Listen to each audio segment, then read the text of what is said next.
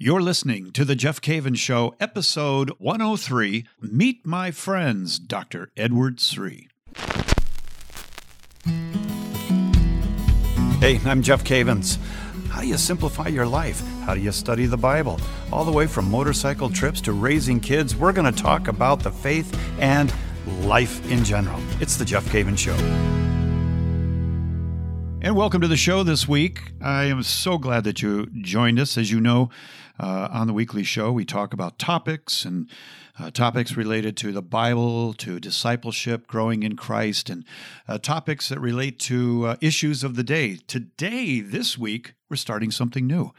I have so many wonderful friends, and when they do things out there that I think you need to hear about, I want to introduce them to you. And so today, today is the beginning of a new type of episode that we're going to be doing on the show, and that's Meet My Friends. And it's a real privilege for me to introduce to you Dr. Edward Sri. He's a theologian, a speaker, and author of several best selling books, including A Biblical Walk Through the Mass and Walking with Mary, two of the series that I know many of you have listened to and you've benefited from uh, greatly. He's the presenter of several faith formation programs and the host of a weekly podcast. Check it out, All Things Catholic. It's a privilege for me to introduce Dr. Edward Sri. Welcome to the show. Thanks, Jeff, for having me. Yeah, it's it's great to uh, it's great to be with you. You and I have known each other for I don't know over twenty years maybe now, and uh, our you know we worked together. Our paths have crossed, and I'm always amazed at the things that God is doing through you, and it's a privilege to have you on the show. And really, the purpose is I want to introduce you and the work that you are doing to uh, what I consider the finest podcast audience on earth. and that's that's the people we're talking to right now. But uh, before we get into your new project, which is very exciting about the passion, the passion of Christ, uh, what have you been up to over these last few years? I know you. I know you were with the Augustine Institute, and what are you doing now? So now I, uh, as of this past year, assumed a new role with Focus, the Fellowship of Catholic University students. I've been involved with Focus from the very beginning. I was there when it was launched at Benedictine College. I've been involved with their training, served on the boards. I've, it's always been a part of my life, but it was always something I was doing more part time. Um, but as of this last year, I've assumed a new role with them. That's my main this is my main work uh, in apostolic endeavors, and it's to be the vice president of formation uh, for Focus. So I think many people know Focus. They just did their big Seek conference with 17,000 college students coming to Indianapolis. It's amazing. Um, all the it gives a lot of hope for the church, you know, especially in these troubled times, to know that when the gospel is being preached, young people will respond to the fullness of truth and they do so much with missionary work around the world. They're the largest organization. I didn't know this actually until this last year. The largest organization sending uh, young people on mission trips. They, they send thousands and thousands mm. of people all over from Papua New Guinea to Africa to Calcutta to the streets of New York, you know, to, to serve the poor. Uh, so there's a lot happening there. And then they, you know, at this conference, they had thousands of uh, parish leaders and volunteers and Bible study leaders and uh, just you know good people of goodwill that want to make missionary disciples in their parish and they were there as well. So it, it's a great blessing working with these young people who you know give up they give up a couple of years of their lives to to do this work of evangelization on college campuses and in parishes. Well, I know that. Uh uh, I was there at the beginning, not as a member of the team, but I witnessed the beginning of this incredible ministry focus uh, with uh, Curtis and you and, and several others. And I got to tell you, this is, I think, one of the most exciting ministries in the church today. And uh, you're having a major, major impact. Uh, a little bit about that Seek conference. Is that every year? Uh, you know, Seek is a conference they do every. They, there is a focus conference every year. Uh, and the Seek conference is the big one. That's the one that's really just it's open for everyone. We invite, you know, so this is where a lot of college students will invite their friends, people who may not be believers, they may be Catholics who've fallen away from the church, not really involved in their faith, and it's a great opportunity for them to come and encounter the, the, the fullness of the faith with great joy, and you just see amazing things happen, like 17,000 college students falling on their knees during Eucharistic adoration. They've got, you know, it was amazing to see just about, you know, I don't know, six, 7,000 of them going to confession, many of them for the first time since they were kids, probably. Uh, I, I, spoke, I spoke at one of the conferences, I think a couple of years ago. I walked into that, about knocked me over. I couldn't believe what I was seeing. Yeah, it's so moving to see. I remember a couple years ago, they did this conference in San Antonio And it was just so moving to watch these young people, and you'd see like their friend accompanying them in the line of confession. Like I remember watching uh, many times I saw this where there'd be like a, a, a Bible study leader, and she was taking one of the women in her Bible study to confession, walking arm in arm. The girl and going to confession was in tears, and her her sister in Christ was there, just arms around her, supporting her bringing her to Jesus in confession. It's just, you know, I get teary every time thinking about it. Um, so that that's the the Seek conference. That happens every other year. So that was just in Indianapolis this last January. Um, and then in the off years, they do something that's, uh, it's still a pretty big event. It'll have like 10, 13,000 people, but this is more targeted for student leaders, the ones that are sure. leading Bible studies, doing the work of evangelization on campus. So every year. on the work that you're doing. And it's, uh, it's such a privilege to be a friend of yours, and you, have done such a great job with formation programs, and that's what we're talking about today. Is that you are announcing now a brand new formation program based on a book that you wrote called "No Greater Love: A Biblical Walk Through Christ's passion. And uh, this this is going to be a powerful, powerful work. And I think you did part of it over in Israel, the video part of it. We can get into that. But I'm, I'm curious uh, of, of all the topics that you could do, you chose this and to do an entire formation program just on the, the biblical walk through Christ's passion. What, what was stirring in your heart to choose this topic? Yeah, you know, I, I was blessed to to work with you all in Ascension Press with uh, the Biblical Walk through the Mass and then the Biblical Walk with Mary. And you know, for many years on my heart, I've been teaching. You know, I teach the Gospels. You know, for 20 years, both at Benedict College and then at AI, and so I've always been teaching that. And I, I was always fascinated by the Passion narratives, and and I've given talks on it throughout the years. And every year, I'd say the last three or four or five years, when we get to Holy Week, and we're going through the the passion narratives, you know, on, on Passion Sunday and Good Friday, I'm always like, oh, I want to write a book one day on this, you know, because this is the this is the climax of the story. Right. You know, this is where all of salvation history comes to its pivotal moment, right? And, and we know these stories. You know, we, most of us have heard these stories from our childhood. Jesus was scourged. He was betrayed.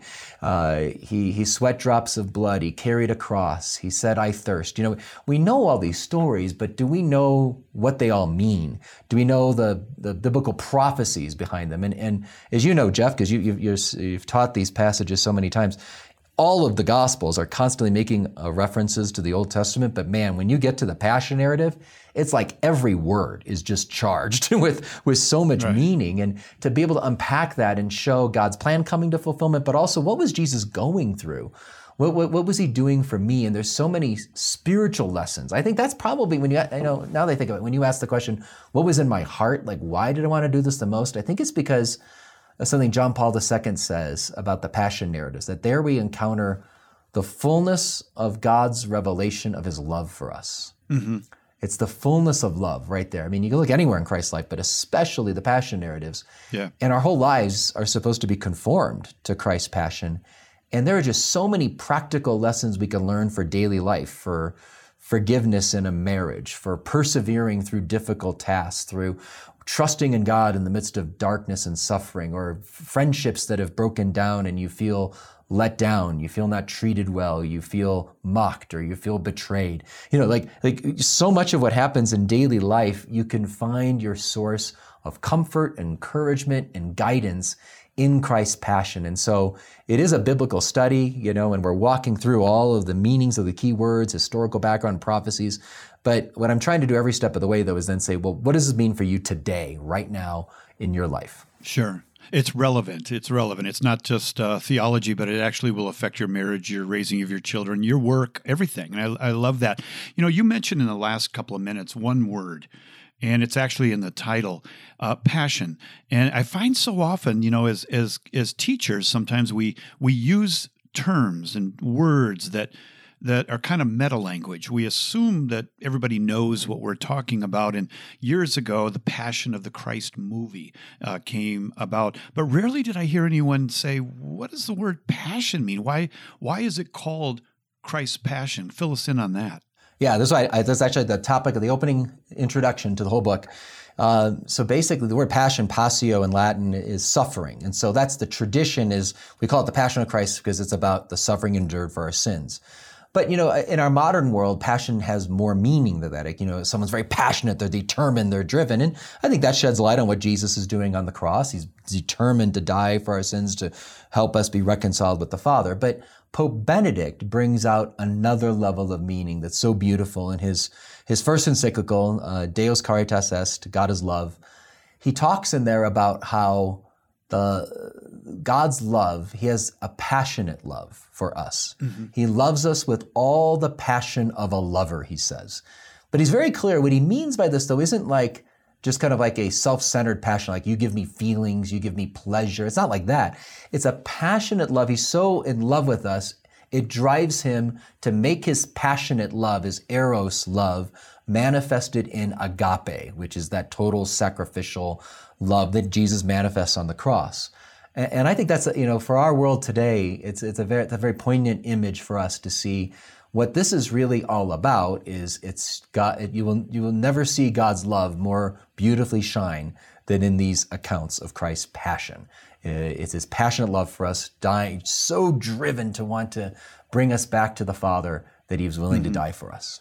Well, I've got I've got several things I want to talk about as far as some details that took place there that are, uh, I think, on people's minds. And I know you're going to go through a lot more in this in this great series that's coming out.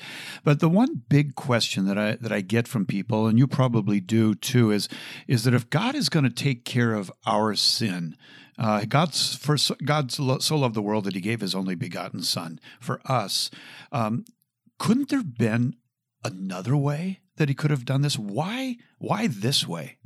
Yeah, yeah, I, God's God, and so in a certain sense, you could say He's all powerful, and He could do any He could do anything He wants. But what He wants is always the best thing, uh, and the best way for Him to save the world was was this, right? He could have just snapped His finger and said, "Okay, it's all done." Sure. But but when you think of it, you know, in terms of just you know because of sin, because of the the, the injustice of sin and the gravity of that situation, we find ourselves separated from God. There's nothing that we as human beings can do to fix that problem on our own, right? We sinned. We sinned against the infinite Almighty God, sinned against His infinite glory and honor. And so there's an infinite kind of debt we have or a gap between us and God. And, and while I might say, God, I'm sorry, and I, will do some kind deeds toward, you know, to make up for our sins, but there's nothing we can do because we can only perform finite actions as human beings. So the, this is the great insight of great the St. Thomas Aquinas, St. Anselm, is that it makes sense that uh, then God would become man, become one of us, so that he can offer a gift of love that truly represents us. Jesus is representing the human family when he offers his life in love. But the difference between Jesus and you and I, if you and I were to go like find a tree and nail ourselves to it, it's not going to do any good because we're not God. you know, whereas yeah. Jesus when he sacrifices his life for us, gives his life up for us because of who he is, he's infinite. His his act of love takes on infinite value. Uh, and so he represents us. It's an act of love on our behalf for the, on behalf of the human family, but because he's God, it's it's an infinite act of love that can reconcile mm-hmm. us with the Father. And so I think that's that's part of it. Aquinas also says it's that uh, kind of what, what, what JP2 is getting at is that there's no greater place to see God's love for us, and it just it, it beautifully shines. You know, I can tell like when my kids did do something, like recently when my kids broke something, and I, you know, I, I, could have just said, "Oh, don't worry, I'll pay for it," and you know he'd be grateful. but you know he had to actually solve the the thing that he broke and try to fix it and repair it. But he couldn't do it on his own. But when Dad gets down on the knees and he's with him and by him and trying to help him, you could just tell that he was being punished. But Dad was with him, helping him solve the problem, right. and and it, and it just I.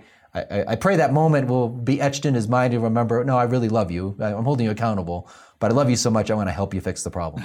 oh, that's a, that's a beautiful way to that's a beautiful way to look at it. Uh, we're talking with Dr. Edward Sri about the uh, new series, Adult Faith Formation Program, coming out of Ascension Press.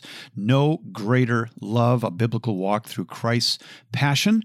Uh, we're going to take a break. When we come back, I've got some questions about uh, things like uh, why have you forsaken me? And Father, if it's possible, let this cup pass. Maybe there's another way. And uh, we're going to get into that a little bit deeper. You're listening to The Jeff Cavins Show. And if you're looking for a way to learn more about your Catholic faith, I invite you to check out the Ascension Presents YouTube channel. You're going to find tons of free videos featuring Catholic presenters like Matt Fradd, Leah Darrow, Jackie Bobby Angel, and Emily Wilson. Go to youtube.com slash ascension presents. That's youtube.com slash ascension presents. And if you like what you see, please share and subscribe. Welcome back to the Jeff Cavins Show, talking to one of my good friends. It's uh, that time of the uh, show where we're meeting friends, and one of my great friends is Dr. Edward Sri, and he's got this new adult faith formation program coming out, which I highly recommend that your parish go through, particularly prior to Easter, a great way to prepare you for Easter. It's called No Greater Love, a biblical walk through Christ's passion. Uh, Edward, I, I do have a, a, couple of questions about, and I like to ask these tough questions. You know that during this passion, talks about Jesus, you know, sweating great drops of blood, and and he said in the Garden of Gethsemane, which I find very interesting, that at the beginning of the Bible you see the first Adam in a garden, in the first Eve, and here now in the Garden of Gethsemane, at the end of this amazing story, you find uh, the new Adam, you know, in the garden, and he says he says, My God, my God, why have you forsaken me? This is on the cross where he actually says this in the Passion. Uh, and I'm, I'm curious, was Jesus abandoned by the Father? This is something that is argued by people. Yeah, when it comes to the cross and Jesus, yeah, when he makes that line, it, it sort of sounds like, wow, he's just forsaken. Yeah. But what Jesus is doing there is he's quoting the first line from a famous song that everybody would know. It'd be kind of like if you ask me when we're watching the Olympics, hey, did the United who who won the gold medal? And I said, Oh, Jose, can you see? I, I'm not. I'm not asking about your eyesight. I'm quoting a song you know, the Star Spangled Banner, the the national anthem. I'm saying basically the U.S. won. Yeah. Or if you ask me, oh. Hey, what, what what what what what bands did you listen to when you were growing up? And I told you, oh, I don't know, but I still haven't found what I'm looking for. Right, and right. you know, I'm going to just keep talking like this, Jeff, with or without you. You know, I'm quoting lines from Bono and the band U2, right? You catch the cultural reference. Well, that's sure. what Jesus is doing. He he's he's quoting an oldie here. you know, he's quoting Psalm 22, which which people would know. Uh, and yeah. and that psalm has that opening line of it's about a righteous man going through great suffering, great persecution, and he feels as if he's been abandoned by God. But what's very clear in that psalm is the psalmist goes on to say things like, you know, oh, in you, God, our fathers trusted. They trusted and, and were not let down, you know, and, and so he's, he has, it's like a back and forth, like, I feel I'm suffering so much. Where are you, God? But then he also comes back and says, you know, but yet I know you, you, you, you took me from my mother's womb. You've kept me safe all these years. Be not far from me, God, for trouble's near, and there's no one I can turn to for help. So it's expressing the emotions of someone that feels abandoned, and yet they're remembering their story, remembering, no, God, you've always been there for our ancestors. And at the very end of this psalm, uh, it, it, ends in this beautiful triumphant climax where in Psalm 22, verse 27, he says, All the ends of the earth shall remember and turn to the Lord. All the families of nations shall worship him. Dominion belongs to the Lord, and he rules over all the nations. Like he has a sense that this suffering is going to make a difference. Yep. In, in, yeah, it starts starts off with, uh, you know, why have you, why have you forsaken me? Kind of ends with triumph. Exactly. And that's what Jesus is saying. I'm that man. In fact, yeah. some other things about this psalm is it describes how the people are wagging their heads and mocking this man. They, they pierce his hands and his feet. They divide their, the garments and cast lots for the garments. Like it's a prophecy about Jesus' suffering on Good Friday because all those things happened to him. And he's trying to say to the people, yes, this is intense suffering, but it was all part of the Father's plan, and the Father's going to raise me up on the third day. Well, it's a great example of Jesus' uh, in-depth teaching style. You know, remez in Hebrew, hinting at things, and and he, he's speaking to an audience that I think is a little bit more sophisticated than the average person today. Where if you hint at part of a of a text, that people are going to know the surrounding context of, of that, and and it's going to mean an awful lot. But you're explaining all of that, and I love that about your teaching. There's one thing that Jesus says uh, in the garden where it sounds like he's having second thoughts. It's like maybe I, there might I might back out of this possibly, even though I know he's not gonna. But it sounds like it when he says, "Father, if it's possible, let this cup pass." You know, it's almost like if there's another way, let's go down that road. Yeah, uh, I, I, think what, what, Jesus is doing here is we have to remember he's truly human. He's truly human. And what he's doing is he's expressing in his humanity the this intense suffering that he's going to face. Like in other words, he knows he's about to be betrayed, he's going to be beaten, scourged, crucified. Like that's not something any ordinary human being would look forward to. Oh, I can't wait for this to happen, right? So if he's mm-hmm. truly human, this intense suffering he's about to face would be repugnant to him. So that's what he's sure. expressing in that prayer. But in the same breath, he says, But Father, not my will, your will be done. And that's expressing his divinity. He's showing us that, yes, it's going to be intense. He's acknowledging how much suffering it's going to be in his humanity, and yet his human will is perfectly united to his divine will. Um, hmm. Aquinas has this great analogy about this. I love this one. He says it's kind of like taking bad tasting medicine. You know, if you ever had to take just really awful tasting medicine, you don't go, "Oh, I oh, can't oh, yeah. wait to watch the Super Bowl and drink this horrible medicine." You know, no, no, no, no. you, you, you, you, you drink it, but you're doing it because you know it's going to bring healing, right? And that's what Jesus is doing. He's acknowledging this is this tastes awful. I'm acknowledging it, but I'm not going to hesitate. I'm going to drink this for to bring healing to the human family. Well, that's a that's really beautiful because it um, I think it gives hope to to all of us in the midst of our suffering that a lot of people feel guilty, you know, well, I, I don't really like this and I, I wish this didn't happen. And I know I should. I know I should enjoy this, you know. But no, no, suffering is suffering. And just like Jesus, we're saying, man, if there was another way, but okay, here goes the medicine, you know. And, and I think that that's actually a point of hope that you're bringing up in the, in the series, and I think people are going to get that out of it. You know, one of the questions they have, Edward, is is uh, when Jesus was on the cross and he said, "Into your hands I commit my my spirit," and he died. What happens between that dying and the resurrection? Yeah, so he dies, and then we know the story that he's buried in the tomb, right? So Joseph of mm-hmm. Arimathea, Nicodemus um, there's a there's a tomb that Joseph's family had, and he generously gives it to Jesus. Nicodemus splurges and gives this tremendous amount of ointment to active generosity for Jesus there. So he, he, ends up being buried. So I don't know if you're asking about like what happened between Good Friday and Easter Sunday or more about the the narrative yeah, itself. I mean, you know, people will say, "Well, where did he go? What did he do? Did he go? Did he go to you know some place uh, in the underworld, or exactly what happened?" Yeah, well, we say in the creed that he descended uh, in, into the dead, uh, and so this is one of the beautiful, one of the most common early depictions uh, of Christ is him going down to the dead. Like, uh, there's one of my favorite churches in Rome is the Basilica of San Clemente, and they've got this. I think it's like a sixth, seventh century fresco that was discovered down there. And it's beautiful. It's Jesus going into the land of the dead and he's pulling out not just any man, he's pulling out Adam. so it's a oh, wonderful wow. thing. The new Adam reaching out to the old Adam, bringing him out of the tomb, bringing him out of the land of the dead, the first of many that are going to be, be, be coming uh, with him to heaven. Wow, oh, that's beautiful. You know how people will, will say oftentimes when they're looking at a, a study or a book or whatever it might be, it's that old question: "What's in it for me?" You know, uh, what am I what am I going to get out of this?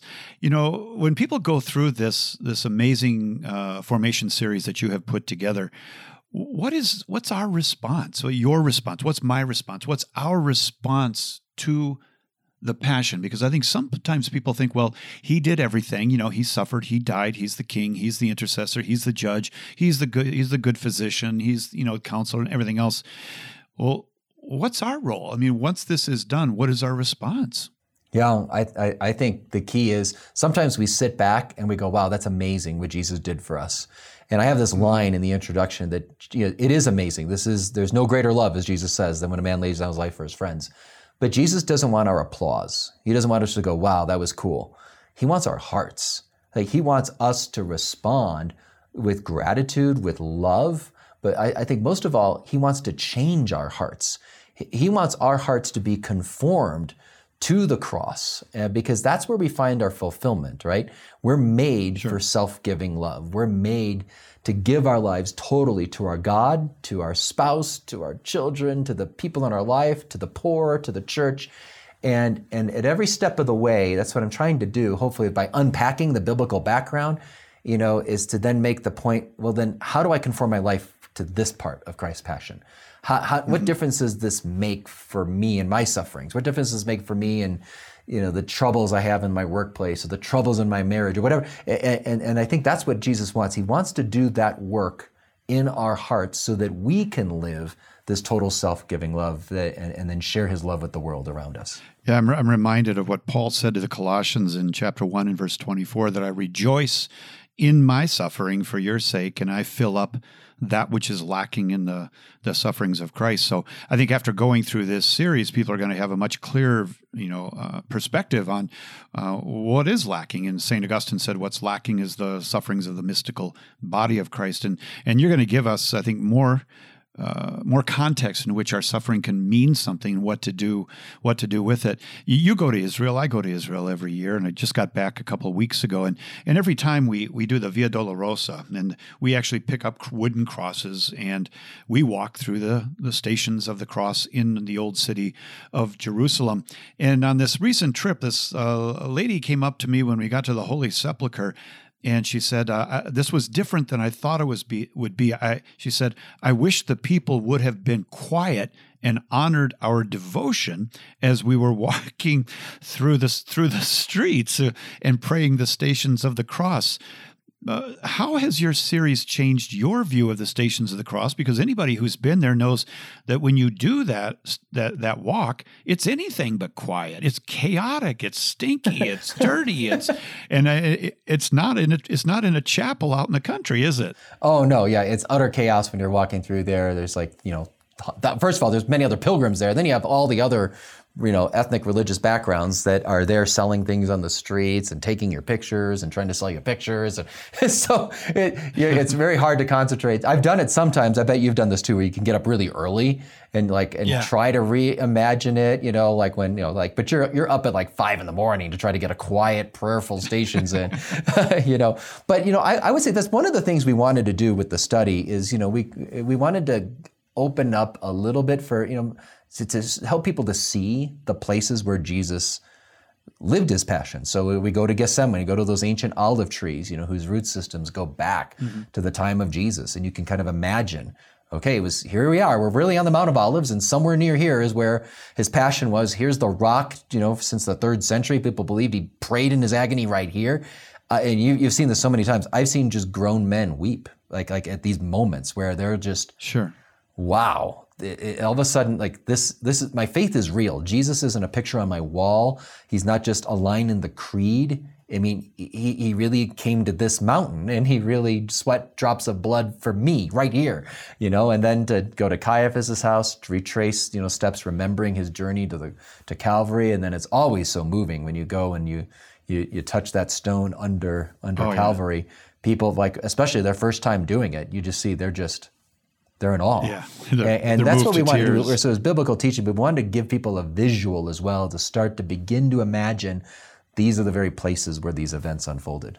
Well, I know the video is adding so much to the study because not only are you talking about the passion and bringing people deep into the meaning of it, but uh, the accompanying video is just a, an added bonus where you get to actually see these places. I mean, not everybody gets to go over on a pilgrimage, and so in a sense, you're taking them on a pilgrimage through the passion of of the Christ, and I love it. So it's a book. Just to recap, it's a book and people can read that book and then it's also an online study that includes the the videos uh, filmed in the holy land for small group for small group studies right? Yep, yep, that's it. Yeah. So the idea is, you know, obviously, I think the ideal is when you study, as you know, in a Bible study, a small group, you're you're learning from the other people, you're talking about it, you're going on a journey together. That is what most deeply impacts your soul. You know, so I think that's wonderful. But we know that there's people that just want to read a good book and use it for their Lenten journey, maybe, and for their own prayerful devotions, and that's why. So I wanted to have the book that can stand on its own as well. And you got a number of other people helping you in the presenting. Um, uh, you got uh, Jen Fulwiler, you got uh, Father Mike Schmitz, Teresa Tomeo, and others. Yeah, and some guy named Jeff Cavins, I think, helped as well. I think I snuck in there. I think I we got you in there a couple times, so that was great. I got to work with Deadward Sri. This is a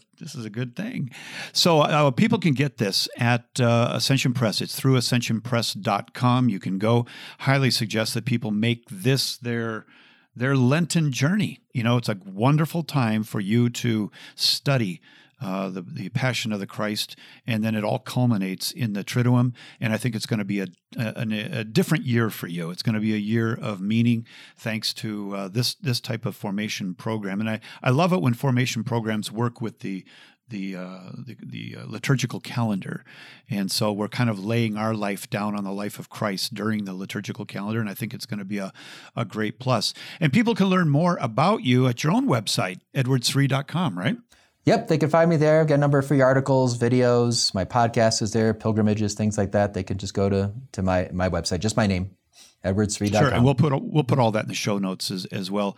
As we say so often, I know you're driving in the car right now. Do not try to write all this down. I don't want to get a call saying you're in an accident. So we've got it all in the show notes. And if you are not getting the show notes right now, all you got to do is write, uh, send an email to the Jeff Cavins Show at ascensionpress.com. In the subject line, just say show notes, and we'll put you on the list and we'll send them to you every single week. The study is No Greater Love, No Greater Love, a biblical walk through Christ's passion. Deep, deep stuff, practical stuff. Great teacher, Dr. Edward Sri, and he's going to give you a glimpse of Israel. So that's going to be really, really good. One last question before we go, Edward. What, what's your big hope and prayer that people are going to get out of this? Yeah, my, my prayer is that they really encounter Jesus anew, that these aren't just stories and they're not just, you know, stories from a long time ago that we all know, but like we come to really meet Jesus in the passion narrative. That's my real hope uh, that, that this will help them in their Lenten journey to take that next step of faith, whatever it may be that the Lord's calling them to. And every Sunday you can renew it and just go deeper. It's fantastic. Hey, good talking to you. And thanks for being the first of my friends to be on the Meet My Friends segment. I appreciate you coming on the show. Oh, thank you so much, Jeff. Thanks for having me. God bless. God bless. That is Dr. Edward Sri. And again, you can find all of his information at edwardsri.com. And as far as the study goes, No Greater Love, you can get that through ascensionpress.com. We'll put it in the notes. Let me pray for you, my friend, in the name of the Father and the Son and the Holy Spirit. Lord, I thank you for my, my friends who have gathered here together today and are meeting my friends. And I pray for those that uh, are, are struggling in their life right now, that they would come into a deeper knowledge of the passion of, of Christ and, and, and to know his love in a, in a deeper way. I pray that the, their suffering will take on new meaning as they understand the, the, the passion of Jesus Christ. And I pray all this in your mighty name, O Lord, in the name of Jesus. Amen. Okay, my friend, I want you to know I love you. I'm praying for you, and I'm asking you to continue to pray for me. And you have a fantastic week. We'll see you.